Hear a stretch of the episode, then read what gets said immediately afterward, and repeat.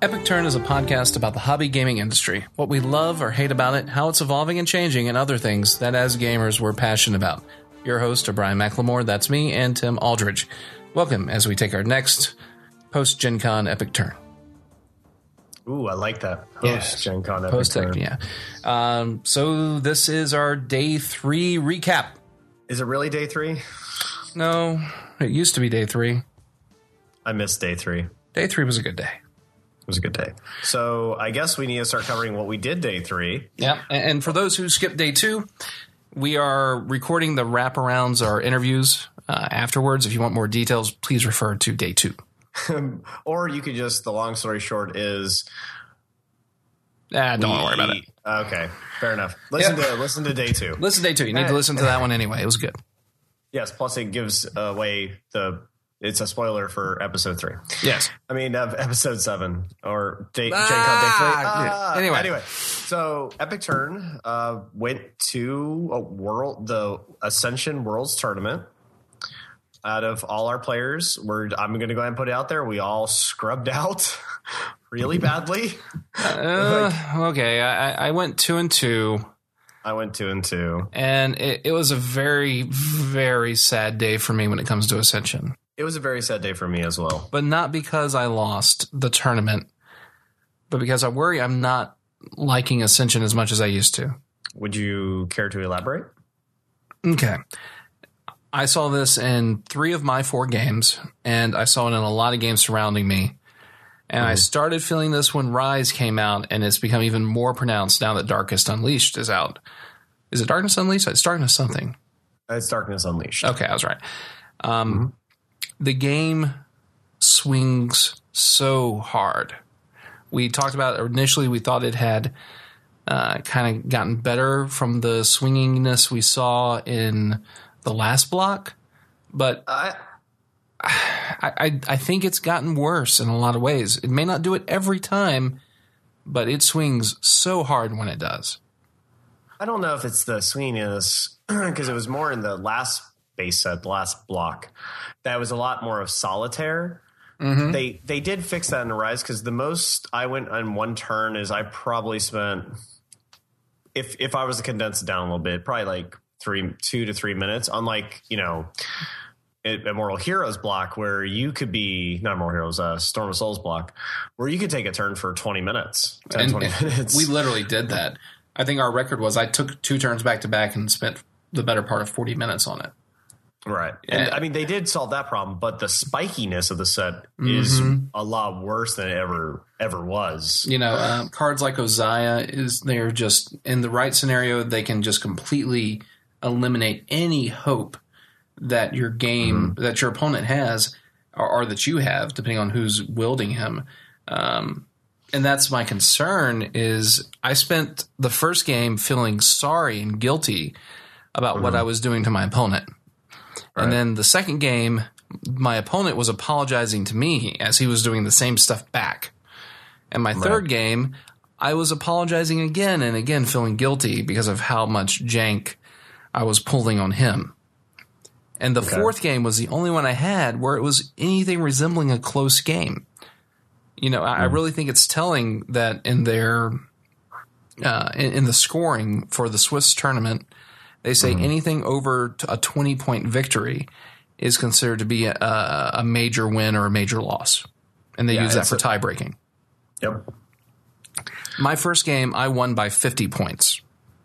My second game, I lost by 53 points. And my third game, I won by about 25. Wow. Um, I don't think uh, major wins and losses should be that common.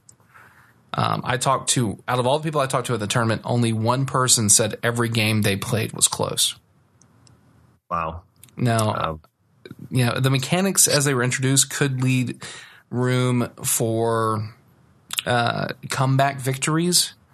But in reality, I think what happens is the person who gets the early advantage just grinds their opponent into the ground and just runs away.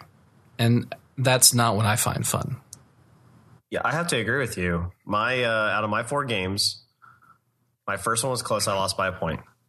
The other three were like blowouts. There was we're talking fifty to hundred. Well, I think my the not fifty to hundred. It was between usually between fifty and seventy five point differences. Um, this is not a joke. It's just that's how much of mm-hmm. a difference I saw. Yeah, um, I mean, my I, second game, I, had, I, was in the 90s, or no, my opponent was in the 90s. I was in the 30s. Yeah, um, my my second game, I felt really bad because I did 110 to 50. And I sat back going, "God, dude, I'm sorry." And I think the I think another sign that something's gone wrong with your tournament is the fact that this was happening to everybody. Like mm-hmm. I would sit there and talk to like my opponent. And I would be standing in line, and then we would talk, and then we talk to the people around us, and then eventually, you know, I would uh, the one thing I will say is the Ascension community is very nice about this. Is I would go up into my opponent and be like, "Hey man, how'd you do your next game?" like, well, to be honest, I got this combo, and his opponent's like, "Yeah, it was it was really stupid." And yeah, there was a lot of people. It was like there wasn't a lot of happy faces, or because even when you know you lose, if it's a good game, both sides of the fence, both sides of the fence, both players can have a good time. Like my first game, mm-hmm. my opponent and I that one point difference, we were both just like racing, having a close game. Mm-hmm. It was fun. And we joked about it afterwards. That's the kind of games you should have at all times. Yeah. And my fourth game was the same way. I lost by one point, my fourth game. Um, yeah. And if more games were that close or even within 10 points of each other, 15 points of each other, it would be a lot better. Because um, even if you thought you were losing, if you were only seven points away at the end, you're like, wow, I did a lot better than I thought I did right? but that doesn't happen. no, in this one, it's like, oh man, I'm losing. And you do the count. And It's like, I got, I got, I got, I got 40 points, and the other guy's like, well, I'm not even gonna say, but let's just say it was yeah. a major win. Uh, right. You know, and it's it's uh it's depressing to me a little bit. Uh, I felt a little felt a little sad when we walked away from the tournament because a game that I love so much and I've played so much of has fallen so far from the amount of fun I used to have with it. I, uh, the sad part is I can't I, I can't argue that point. like I wish I had a counter to what you just said. Unfortunately, I don't. No, um, no. I, I think the good news here is that if if enough people feel the same way, that uh, Stoneblade and you know Gary, he will go in and they can fix this in the next block. I really hope so because I don't want to. I that's one of my favorite things. Looking forward to Gen Con is going to Worlds Mm-hmm. Or generally, I like to do a tournament while I'm there. Probably next year, I'll probably you know I'll do something else uh, if the block is not good. And it's not that we're not going to buy Ascension. Like I the the next set is still on. I mean, we still bought a expansion set at Gen Con. One of us did, and mm-hmm. I still have it on the cool stuff wish list. Yeah, no, and I mean, it's, I'm sure we'll still play some, but and you know when it comes on the iPad, I'll probably buy it. Um, no, yeah. no questions asked. And, and, when the next set comes out, I'm still going to get it, just to oh, yeah. on the hope that this is not the trend of where it's going, and that we're gonna swing back and have a correction. Well, I mean, I mean, they did correct some things in this set that was our problems in the last set, so mm-hmm. we can only continue to hope that that's what's going to happen. Yeah, I mean they had some great mechanics. Like the transform mechanic, I actually thought was really cool. Um, it didn't seem overly powered to me, um, but just I, I think the uh, much like the soul gems, the energized mechanic overall is is prone to extreme ups and downs. Hello. Sorry about that. My my mic went weird. no um, worries. No worries. Uh, but yeah, no, I, I think it is prone to that, and yeah, we, we, shall see. I mean, I, I, don't think there's much we can say on the current set. Just that the the expansion, the transform mechanic, made a ton of cards just like I'll give you an example. The world champion from last year, his card is gain six honor when you transform. By the way, gain six honor, and then double the honor of any card, double the honor of any honor you receive. So if you, let's say, and I had this happen, is I played. I played Jacob the Cobra King or King Cobra or whatever. Mm-hmm. And then I played Ozai and I wiped the board. I wiped a full board of Ozai and I gained 75 in one turn. Mm-hmm. Like I, it's not I literally that, buried, I buried my opponent in one yeah. cast. And it's not that hard to achieve these kind of, uh, what was that? I, I don't know. Okay. I was on your side. I, no idea. Uh, but it's not hard to achieve these uh, scores and these issues. It's relatively easy to acquire even cards like Ozai, for example. He's a nine cast or nine cost, right? Um, it should be really hard to use his ability or to get him. In my first game, I copied him using a four cost. And the second game, he was copied against me using a four cost. Yeah. You know, and, oh yeah. and I, that happened to me too. and you know when he was copied against me, he literally cleared a board, and one of the and one of the defeating effects on an eight drop monster uh, was acquire any hero in this in a row. And guess who Yeah. he acquired? Ozai. Yeah, of course. Yep. Uh, Of course. I would have done it too. I'm just saying. you know, uh, and uh, I've seen uh, there's another card that it's relatively easy to get enough energized to acquire any hero in the center row, regardless of how much they cost. Yeah. Um, in one game, I had an energize engine running down to the point where I was hitting seven to nine energize a turn. so I could I could pop every effect I had and everything that popped on the board I could do. So it was I don't know. I I like the overall feel of the set, but I don't like it in practice. But yeah, I don't know. We'll see. That's all I can say is that Mm-hmm. the energize the energize mechanic is a is something new that they're trying, and I'll be honest, I really hope we see it disappear in in the next set. That Mhm. or the energize themselves the treasure instead of being something you flip and build maybe they're built into the monster themselves like kill a monster gain an energize token and you have to kind of expend them like uh, monster trophies because currently even with the the 30 you add for uh, rise and then the 10 now you add for darkness Twenty. I w- 20, yeah. Sorry. I was seeing I was seeing a treasure like four or five treasures under things, and that's with really good shuffles, with pile shuffling. Mhm. It just I, I don't know. I hope the mechanic goes away in the future. Yeah, well, as in the past we've seen it happen, but before this turns into the Ascension episode, uh, I think it's time to move on. I, I think so too, because we could probably spend a lot of time analyzing our worlds. But so Mhm. after worlds, we we all uh, you know we dropped out, and just like on Friday, we went we went to the vendor hall. We Yeah. spent a lot of time in the vendor hall. Uh, There, for those who don't know, the vendor hall is I 60, 80,000 square foot, maybe more. I, I don't know. It could be 120. It's, it's three full size halls, and those halls are about 30 to 40,000 square feet apiece. So it's absolutely massive. Um, I know one thing I did, and I actually found this booth two days prior. Um, I, I went and bought a jacket. Uh oh. Oh no, no, you didn't. Yeah, I did.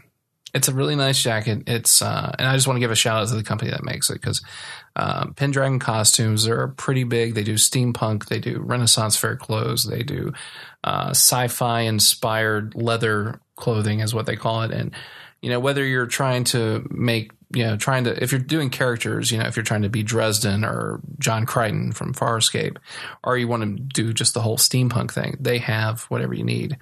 Um, so the one I'm getting, I'm not trying to do a character. I just really like the jacket, and it's a full length trench coat. Um, and uh, I'm very excited. They had they did a special order because the sleeves are a little bit too long, so they're actually making me one by hand. I, I can't wait. That sounds pretty epic. I know you were sending me pictures while I was walking around uh, of, of the different jackets you were trying on, and I thought the the first one was a little weird, but that second one, that one, I got to admit that that second jacket was pretty awesome. Yeah, no, it's it's kind of like I don't know. It almost has like a military type feel to me, um, it, with the way like the shoulders are cut. Uh, the first one is actually very close to what they describe Harry Dresden wearing in the Dresden Files. Ooh, Um, nice. The uh, it's a it's a it's a full duster, and um, the one of the guys that works there, and he's I don't know if he's one of the elders or just been working with him forever, but uh, he he told me he was a personal friend of um, of the author behind the Dresden Files, and you know, so they they made jackets for him and everything else, and the description of those jackets have shown up in the show as something Harry wore. Oh, cool. Yeah. That is super neat.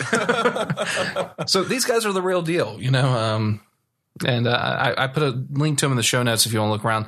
They go to all the big Ren fairs, I think, and they go to many of the biggest conventions. Like they're going to be at Dragon Con in a few weeks. So if you're going to that, go check them out. Absolutely phenomenal guys, and uh, they they really they really make a high quality product. Sweet. Well, I know when you were doing jackets, I actually got to stop by the Japanime Games booth, and I got to try out the Krosmaster Arena uh, board game they're they're putting out. Okay. Uh, it's called, and it was a lot of fun. It was a um, it was a miniature game. They come with pre-painted miniatures, and you build a team just like any kind of like HeroClix-ish kind of style. And they have all these you know neat powers. I played a guy that played like Bomberman, which I thought was awesome, and. Uh, it, it's just this uh, you you build it out and you and you just you it's a four player game. You can play it with two you can play it three you can play it four. And you just do this arena style combat where you know the object is to eliminate the opposing team. And you and you can play it either battle arena ro- battle royale style Yeah. or you can play it as two teams of two. Right. so it was really fun. I had a lot of good times with it. Uh, unfortunately again listeners please don't hate me but i didn't pick it up It looks like it, it has a pretty neat. I'm looking at some pictures of it on the website because I didn't see this in person. It looks like it has some pretty neat build quality elements to it. Uh, very cutesy anime style, and it looks like it's based on a uh, a, a computer game that it's I. based on Wakfu and Dofus, I think. Well, there's a Chronomat. There's a Krosmaster Arena computer game too uh, that's Yes. on the same site, and uh, I've never played it. Um, so if you but if you like it, maybe you should check out the board game. It does look like it could be, if not uh, good, at least an entertaining romp. I use the word romp. I shouldn't have done that. Uh, it's all right. Just wait. Anyway. Just wait. Just wait for. Wait, just wait for Saturday's episode. There's a lot of words we should never have used. Anyway, so, yeah. Anyway, um, So, I tried that out, and I had a lot of fun with it. I didn't pick it up. Yeah, but then it was we- mainly because we met up hold on. later. What? Wait, hold on. I wasn't done. ah, you're never done. Well, no, uh, I I didn't get to pick it up. Um, they had a big collector's edition set, Mm-hmm. and since we were running off, like literally, I finished up that interview.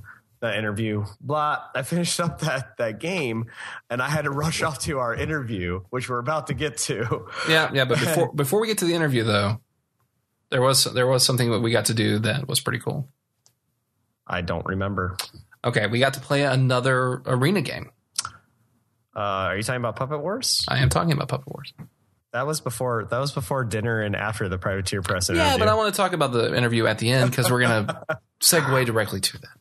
All right, yeah. So, by the way, so I rushed off to an interview, which you'll hear later. Yeah. After said interview, we we walked over to the weird uh, the weird booth and we tried Puppet Wars Unstitched. Yeah, and those I'm sorry, but uh, they make neat stuff, but those guys are weird.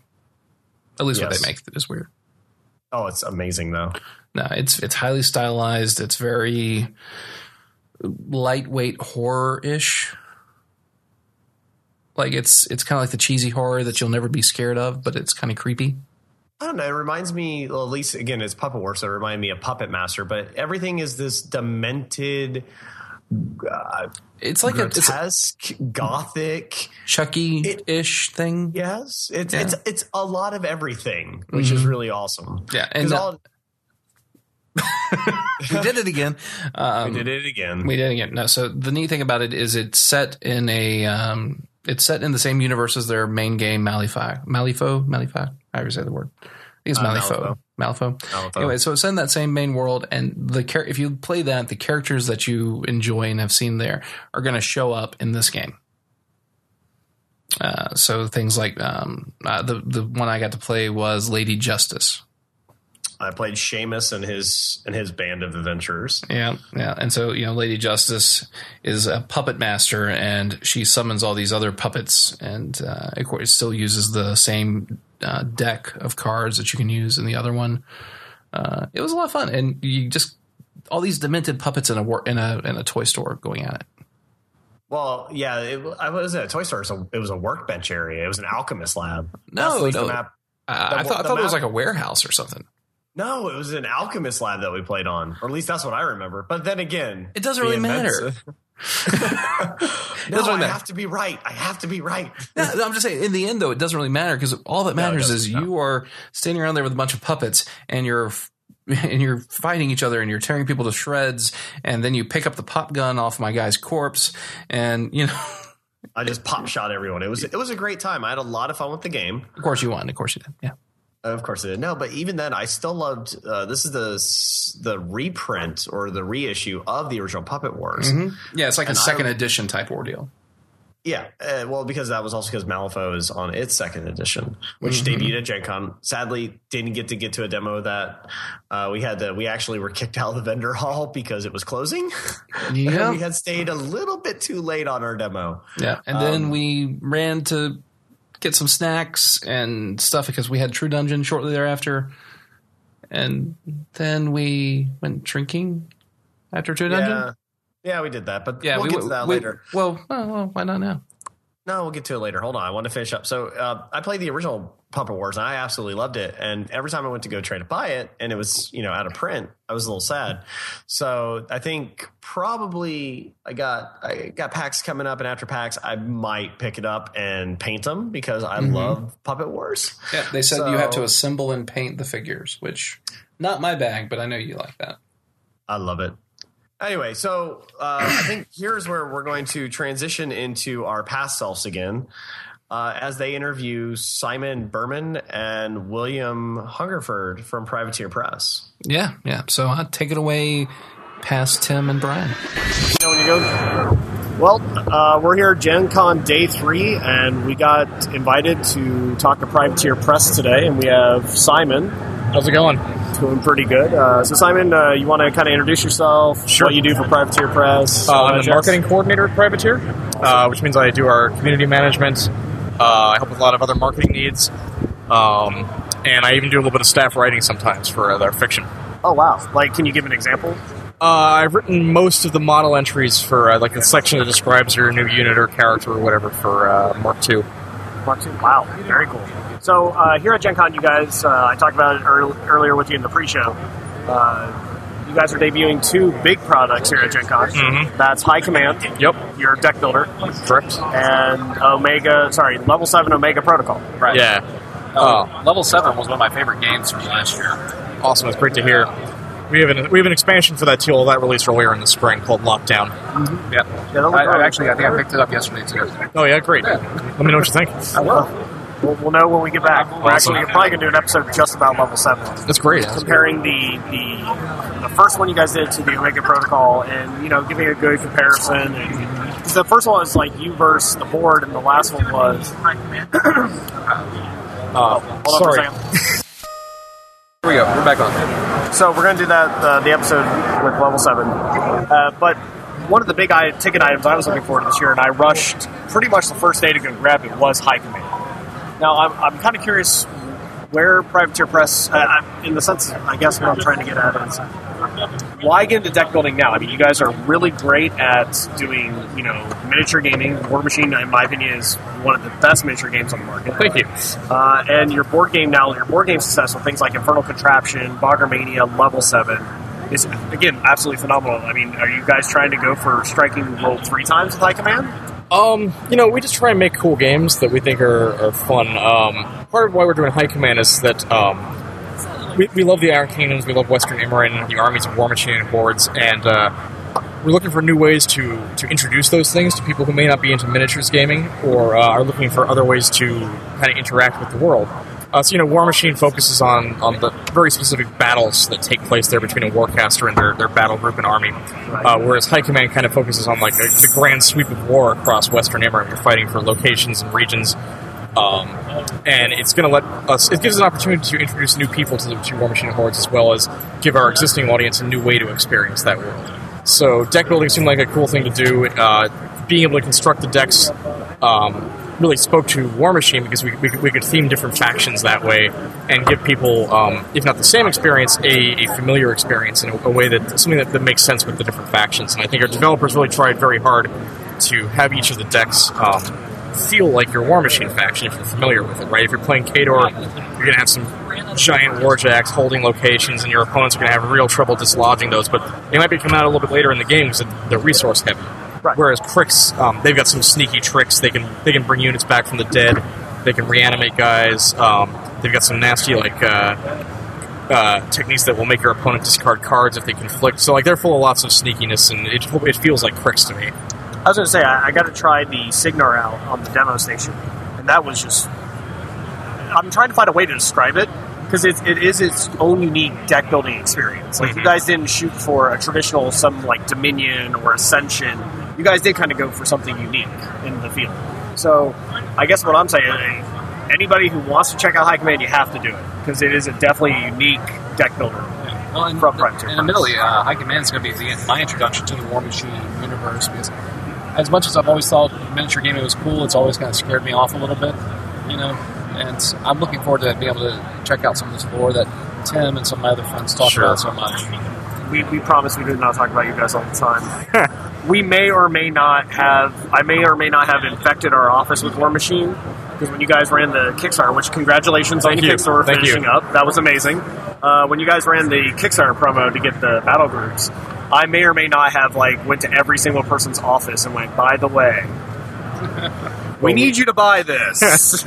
Uh, well, we appreciate your support, and anybody anybody who's listening to your podcast um, who backed us on Kickstarter, uh, thank you so much. We, we remain humbled and overwhelmed by the, the outpouring of support that we, we experience for that. Um, tactics kind of ties into what I was saying before about new ways to experience the Iron Kingdoms because um, tactics is going to be again a familiar but new experience. You know, it's going to feel like War Machine. Um, but it's going to be it's, it's letting us take a different take a different camera lens to the Iron Kingdoms, and uh, that's another expression of the world. Makes sense. I mean, uh, that's important. The more you, the more and more you get people into it, the better you they will try all other products around. Sure. I mean, not even that. We just we just think we've got a really great setting. Um, you know, some really cool characters and great art, and we just want to we want to share that with people. Now, I can say that is very true. I, uh, I pick up Iron Kingdoms. We were talking about this again earlier. Is I pick up the first Iron, your remake of Iron Kingdoms. This would be technically second edition in a sense. Uh, it's uh, it's our own unique proprietary system. Iron Kingdoms, for anybody listening who may not know, started as a D20 uh, setting and supplement. And last year at Gen Con, actually, we uh, we launched the Iron Kingdoms role playing game core rules. Those rules are drawn from the War Machine and Hordes rules. Um, uh, gratifyingly enough, last night were the ENnie Awards, and we actually won four ENnies for uh, for that book. Um, we Really? got, we took best we took uh, silver in uh, best production values and best um, best rules, which is very cool. And we actually took gold in um, best cover art and best game, which was Wow. a tremendous honor. That is amazing. Yeah, we're really Congratulations. Thank you. And with that being said, you guys did release a new Iron Kingdom supplement at Gen Con. Yes, we launched the second of our major uh, core book supplements for that, Kings, Nations, and Gods, which uh, explores the five nations of the Corvis Treaties in uh, really great detail, more than we've ever had the chance to do before. So we get into those histories, the cultures and societies, the organizations, what it's like to live there, um, the unique cities and locations, um, and then every each of those chapters is about um, 70 to 80 pages, uh, and then concludes with a section of playable material, including new careers, new equipment, new warjacks, new spells. Um, and they're all filled. It's all filled with really awesome new art, um, exploring the, the environments of the Iron Kingdoms, which is something we haven't really gotten the chance to do very much of before. So uh, we've all been. We just think it's really cool to finally, you know, see these things come to life, and we've always had in our heads, but actually get to the point to page and go, oh, that's that's Ceryl. That's those are the streetcars in Ceryl, and you know, really, um, really show people what the Iron Kingdoms looks like, and that it's not just in the fantasy setting; that it's it's a very very unique place. I will say it definitely is unique. right, I think I read. Well, that means uh, that means I need to take a quick break. I'm going to pass over to Brian. I think I need to go pick up this book.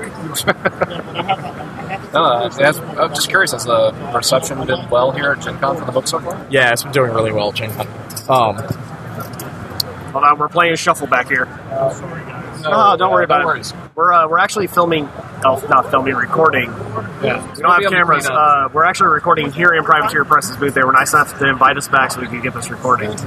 So again, thanks again, Simon. my pleasure. Thanks for uh, putting up with us. Uh, no, no. We, we aren't. We don't do the strict Q and A style interviews. Sure. We like to just sit out and geek out with the people that we talk to. That's cool. You know, that's one thing I like about the community overall. So many hobby gaming publishers, everything are so passionate about what they're doing, that's why they do what they do. Sure. And it seems like you you guys at least kind of like what you. Yeah, we just live, sleep, and breathe it. Yeah. yeah, Uh, no, you don't like it. You just don't. No, no. you, you bleed it a little bit. a little bit. Yeah. So, Is there, it, does blood come in every book? Uh, I feel like those RPG books are uh, are maybe printed in developer and writer blood, but uh, they were they're labors of love. I understand. I understand how that feels. Um, so I was kind of thinking about it. You guys have been branching out more and more into different styles of games, different genres, and with level seven, I think was your first attempt at kind of like a big board game. Uh, yeah, as, as far as like big box stuff goes, level seven was level seven escape was kind of a cooperative survival game. Was a tile laying aspect. Um, it definitely was new territory for us last year. And you know, I, I think I'll do very well on it. Yeah. um, we really enjoyed playing it in our group. The you know there are there was some rough edges on it still. Uh, but I think y'all guys have paid attention to what people have said about them, and in the, what I've been reading in my copy of Omega Protocol, it looks like you've cleaned a lot of those up. Sure. Um, And it's, yeah. uh, and it's also a different style of game. Yeah, you know, we're always learning. We're always trying to try new things. Um, we put out an expansion for uh, for Escape called Lockdown that came out in the spring. Um, you know, it adds some new missions, uh, some new elements to the game. Makes they're pretty difficult, I think. Um, you know, we, we kind of applied stuff we learned doing that, and we'd always intended to do a whole series of games for level seven. Uh, Omega Protocol is just the second of the series. Um, and you know we dropped that here at Gen Con this weekend. It's it's a kind of a dungeon crawler, more action oriented game than uh, um, Escape was, and uh, yeah, it seems to be doing really good. People seem to really like it. Uh, we've got some demo fig, We've got some promo figures for people to pick it up at the show, and uh, yeah, we're super stoked about level seven. No, I, I got to watch part of a demo. I haven't had a chance to actually play it yet. Uh, watching the demo was great. I really liked the whole DM asymmetrical Sure. competitiveness of it. Um, because it's like it's co-op on the player side versus a single player who's playing the aliens, and, and that kind of gameplay just always leads to a lot of great dynamics. I mean, when you told me, Brian, it reminds you a little bit of Hero Quest in the sense of that- the mechanic. style, yeah. Um, you know, and there's a few other games that also deploy that kind of asymmetrical competition, and those are all really good too. Uh, but I'm definitely looking forward to going home and able to crack this out. Uh, I, I noticed production quality went way up. You know, y'all went from doing like the cardboard figures, like you had in the original Escape, now you have miniatures Mhm. and the new one, and it's nice to see how it's improving and growing. Sure. Um, you know, I, I think even if we did level seven escape game, we'd, we'd still probably do it with the cardboard pieces. Um, part of it is we wanted to keep it uh, accessible. We wanted to keep that price point down. Right. Um, so I mean, it, it, it is a significantly amount, larger amount for uh, for Omega Protocol, but I think it's worth it because those figures are really cool. They add a really fun tactile element to the game that uh, you don't get with the cardboard stuff. But I was um, surprised by how many there were. Honestly, I was expecting maybe ten, but there was like thirty or something.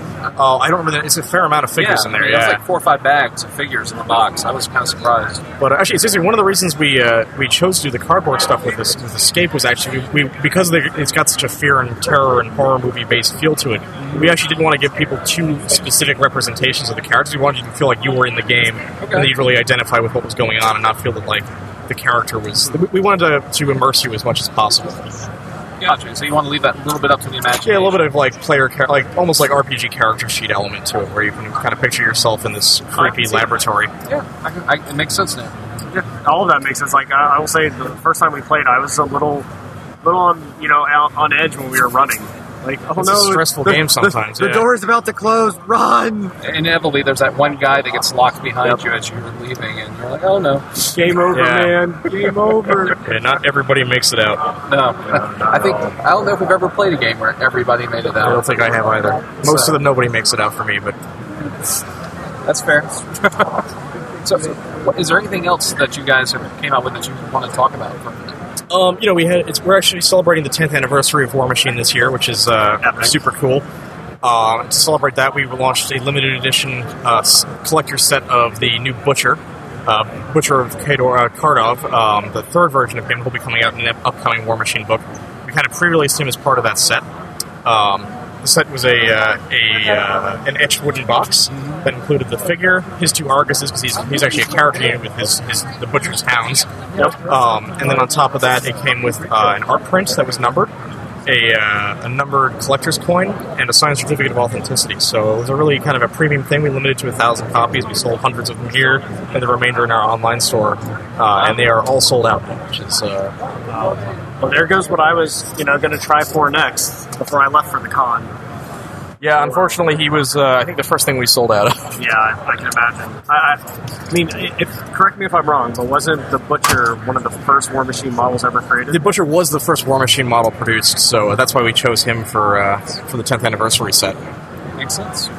I mean, like I said, it's been a crazy 10 years. It, I've only been here for uh, five of those ten, but uh, yeah, it's been a wild ride. I mean, well, I, I just gotta say, for our listeners who are not getting to see this, Privateer Press has, in my opinion, one of the best looking booths because they have the Warjacks out front.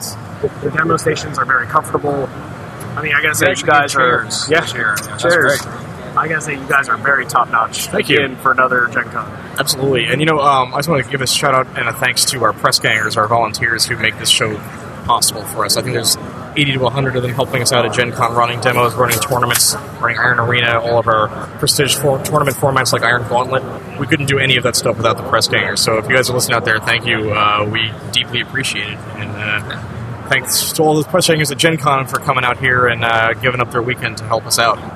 As always, the volunteers are what makes or breaks Gen Con. So No question. glad to hear you guys have some of the best.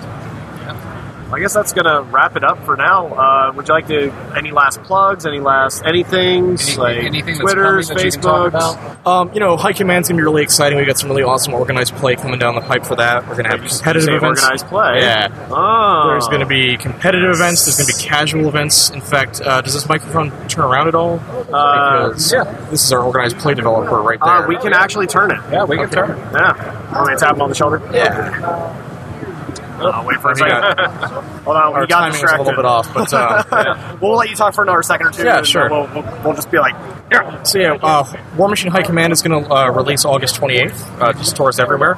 Hordes High Command, which is here, uh, we have an advance. That's going to be an October general release, and then a month or two after that, we're going to start uh, monthly or near monthly expansion content for High Command. Awesome. and there's going to be no blind buy to that. You'll, you'll know exactly what you're getting. That'll add new warjacks, new warcasters, new uh, detachments, um, and really expand the game. Because you know, we even with the uh, the two box sets, there's still hundreds of things we haven't uh, added to that game yet, and uh, there's a lot of cool material for us to, When you to dig into. I haven't looked at any kind of the construction rules, but when you sell these expansions, or is it going to be like you get a whole play set worth? Or Yeah, So it's going to be a one-time buy. basically. Awesome. I, I cannot stress that enough. That is amazing. Yeah, I would. I, that's the one thing that you know has got me away from traditional TCGs. Sure. Is having to buy oh pack after pack after pack after pack, and now I can just go buy once, I'm done. sure. Awesome. Uh, Um, now I can grab. Yeah, let's Aha! grab. Hey, Will. Say hello, Will. Hi, this is Will Hungerford. How you doing?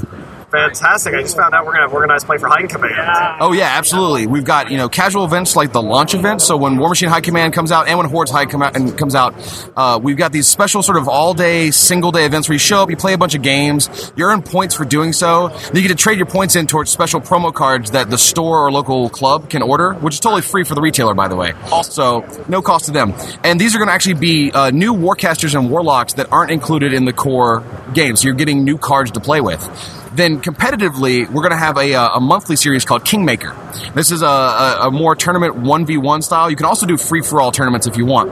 And every month there'll be a new alternate art card, uh, which is alternate art of one of the Warcasters or Warlocks that has appeared in either the core uh, uh, releases or the later on expansions. So, for instance, we've got really cool things like um, uh, High Exemplar Kreoss is one of the Warcasters in the Protectorate of Menoth that you'll get in the main Warmachine book. His alternate art is him unmasked. So you actually get to see what Kreoss looks like without the mask on. You use that as your card. He has the exact same rules, but it's just sort of that extra, you know, that little flash that you get to show off when you're playing the game. It's, it's a nice when you sit down and play against that player. You're like, oh, Yeah, yeah, exactly, exactly. you've done this a lot, haven't you? And and with all the awesome art that we have of some of these casters and these different and unique looks, you know, we've got Pirate Queen Skarre as the first alternate art card with her in the uh, in the bar holding up a giant keg of beer with the uh, the barrels of beer behind her, and it just looks awesome.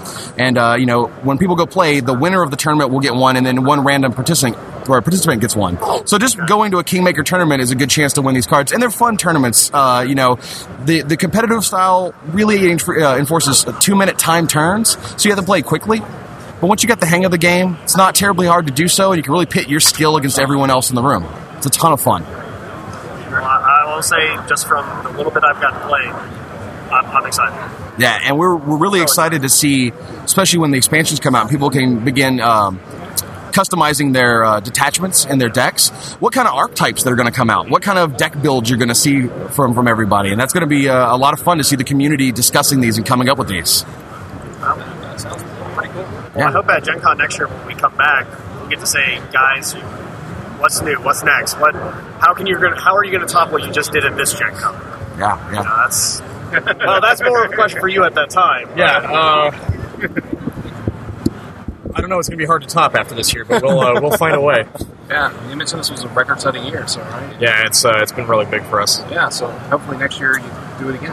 Yeah, I think that's the hope, right? Right. I think that's all our hopes. Yeah, yeah absolutely. Well, guys, again, thank you so much for having us on. Absolutely. Well, well, not having us on, having you guys being on our show. And Sure, of And having us here in your booth, you know, Yes. yes. to talk to you. It was uh, Will. Will, yes. Yeah. Nice to meet you, Will. Simon. Simon. Sorry, I'm horrible with names, man. That and it's three days of con. Your mind's a little already Yeah. it's tired. My back's hurting, my feet are falling off, and I'm ready to go sleep for two weeks. But it's so much fun. It's worth it in the Oh, end. oh, it's I always wouldn't trade worth it. it, no doubt. And I, Uh oh. I guess we'll be seeing you at PAX. Yes, I will. Uh, I will be at PAX. Uh, hopefully, we'll bring the show with us. If not, I will definitely stop by and say Great. hi. Well, please come say hi either way. We'd be happy to speak to you again. Awesome. Thank you so much. Thank you for everything. Yeah. We'll, we'll hopefully see you guys in two weeks, and if not, then we'll see you next year. Sounds great. All right. Yeah. Thanks again, Simon. Cheers. Well, thanks again, Past Tim and Brian. For Those that guys are good. interview. They are amazing. Yeah. I wish we could hire them. I know. I wish I could be them. God, I'm so sorry, listeners. Um, We have to be cheesy sometimes, guys. We're sorry. So No. after after the privateer press thing, we brought it up before. We did get to get some snacks at Scotty's Mm-hmm. Brew House. Got you know had to have some dragon's milk. As you And, do. uh, I have to. And then we made our way over to True Dungeon. Mhm. Had amazing time. I will say this again: an amazing time. yeah, It was wait. probably the best night, the best dungeon run for us. yeah, but you will go all into that on Saturday. Yes. So stay. So listeners, make sure you're subscribed so you can get that True Dungeon episode. Hmm Anyway, so we wrapped up True Dungeon and we had to find a place to eat. So we decided to make our way over to Tavern at the South, which was bought out by, well, it was, you know, Yeah, it was the- sponsored by Steve Jackson Games. Yeah, it was the Munchkin Tavern. And it was a, it, the sad part is by the time we got there, They ran out. They, 10. they had already shut down the kitchen. It was about 10.30 at night. so we ended up, uh, we ended up just having drinks there. Mm-hmm. and it was a lot of fun. The the they had you know all the staff was wearing Munchkin shirts. They had a lot of Munchkin stuff. Yeah, I, I Uh, got the shot glass. That the rule around it is you, you take a shot for the team, and so when somebody needs to run away and they fail, the, you can take a shot, and that person can run away. Yeah. Also the t-shirts. Yep, they had a T-shirt. I don't know what the rule was on the T-shirt this year. Um, they uh, they have a, a pint glass in there that for each design of the pint glass, once per game, you can drain the glass to uh, go up a level. Uh, well, the t-shirt, if I remember correctly, is you're only allowed to wear two t-shirts in the tournament. Yeah, but the it, the rule is two t-shirts. However, with the with the uh, Tavern at the South uh, events going forward, is that you can wear as many of them as you want as long as they're all a different design. Yeah, yeah. There's something like that. It, it sounds like it's gonna be pretty cool. Is your mic working okay? Yeah, it's working. I was gonna. I was pausing. God. Ah! Anyway, but uh, we had a lot of fun with that. I mean, we got to talk to the. There was actually a Steve Jackson rep there, and It was actually one of the women from the uh, board or from the Ascension tournament that I sat next to, and she was the only person that had even matches the whole time. Lucky her. Yeah, yeah. All right. So, so I mean, pretty much, you know, that's how we kind of ended our night. The rest of the night was, you know, us having fun, geeking out with all our friends and Mhm. family, and that was it. And it, I would say, you know, for a Saturday, we We lived that Saturday to the fullest. We did. I mean, like I'm sitting back and we ended it the best way I think possible is we ended it by going to Noodle Company at like two or three o'clock in the morning, sitting down, eating a bowl of noodles, Yep. and sitting there and just talking about the dungeon, talking about the games we saw throughout the day. And honestly, we even told some epic turn stories. Mhm. And no, we're not meaning about our podcast. No, yeah, we- it was it was a lot of fun. Um, I, I, I want to backtrack as- for a second though, and Oh, say and say thank you to Simon and William again for coming on the podcast. And we got to sit up right there at the booth on the floor, and it was just so incredible to talk to those guys about what they're doing. Actually, I felt I felt honored that they let us go behind the booth. hmm and the fact that they had someone come run interference for us, Which That turned was out was William. which was William. yeah, that, that was probably the nicest thing ever. Like the Mhm. fact that they they really cared, you know, about you know our recording. Yeah. So again, guys, thank you so much. hmm Uh, I will say, talking about Privateer Press is I get to hang out with those guys at PAX. Hey, can't wait, guys. See you No, guys that- next week. I wish I could go to PAX too. But I got I got too much uh, too much going on right now.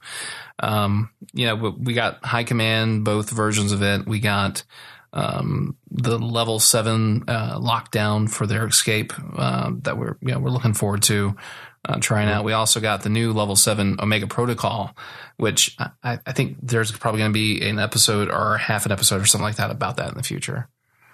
I think I think that's another good versus one for us to do in, to do in the future is both level sevens, so we can you know give you know Simon spoke about what the difference of feel is supposed to be. It'd be nice to do a versus of that as well, or Omega Protocol versus Hero Quest. Well, Let's there's a blast to the past. Yeah, there's a lot of GM versus player type board games out, and they're having a resurgence right now.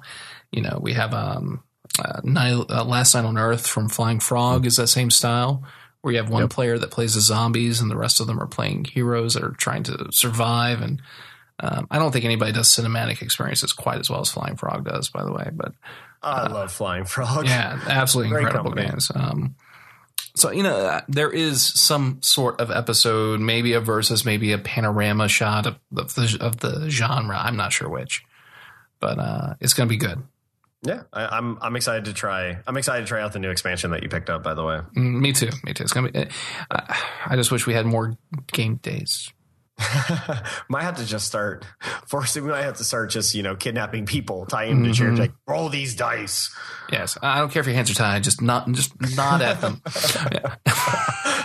Anyway, so yeah, Gen Con day, you know, Gen Con day three for us. It, it to be honest, it seemed like we didn't do a lot because of the tournament. Although, Yeah, I will mean that took that took a huge portion of our day.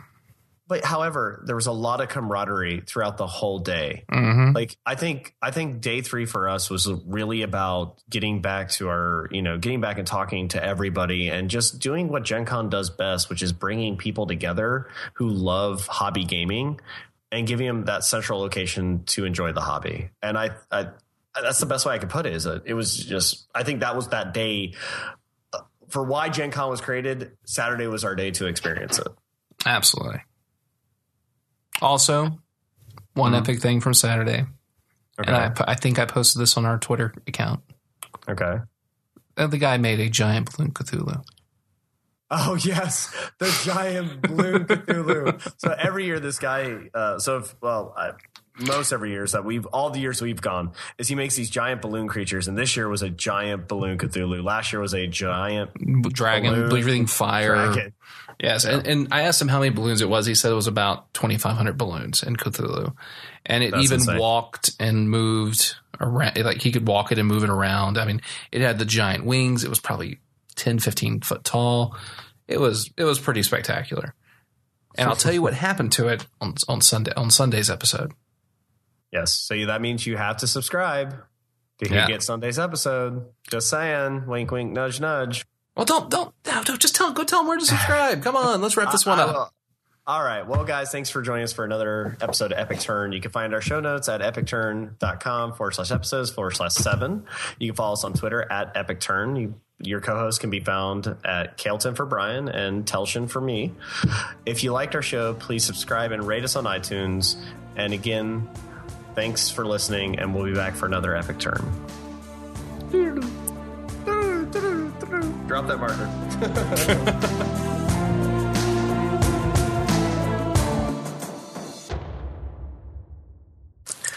It's time for what does Tim's fortune cookie say?